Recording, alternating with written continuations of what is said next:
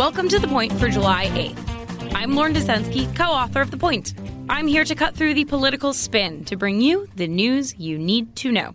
The women of the U.S. soccer team are literally the best in the world. This weekend, in case you missed it, they won the World Cup.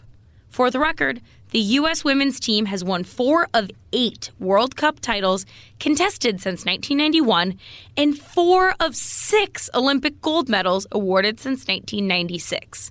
After the final match, cheers of equal pay filled the nearly 60,000 person stadium in France as the U.S. team celebrated their victory. That's because the equal pay issue is a battle that will continue for this team even after their major victory. This spring, this women's team sued U.S. Soccer Federation over gender discrimination. In a class action lawsuit filed in March, the team accused the National Federation of paying lower salaries to women and subjecting them to more dangerous playing conditions than their male counterparts. The lawsuit is ongoing, and so are the complications around where and how the team will celebrate. During the tournament, U.S. captain Megan Rapinoe told reporters she would not go to the White House after the tournament, using some colorful, ahem, profane language to put her point across.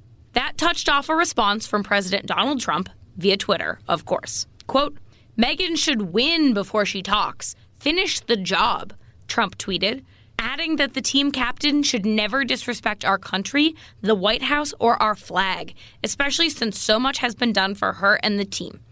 End quote. Rapinoe also refused to sing the national anthem as a sign of protest and has knelt during the national anthem in previous matches. Now that the team has won, a visit to the White House does not appear to be in the cards. Trump said Sunday that, quote, we haven't really thought about it.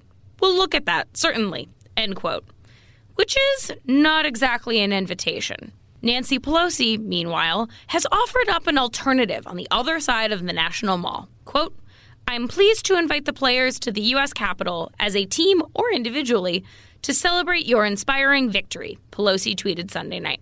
Either way, the team will be celebrated back in the U.S. beginning Wednesday with a ticker tape parade through New York City's Canyon of Heroes. Which brings us to the point. In these hyper political times, even a major soccer match has partisan landmines.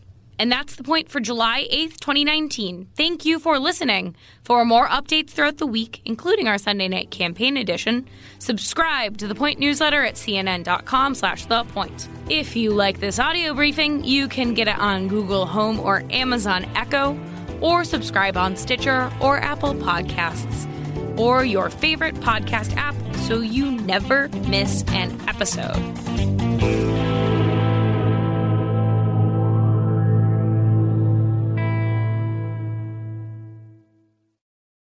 When you work, you work next level.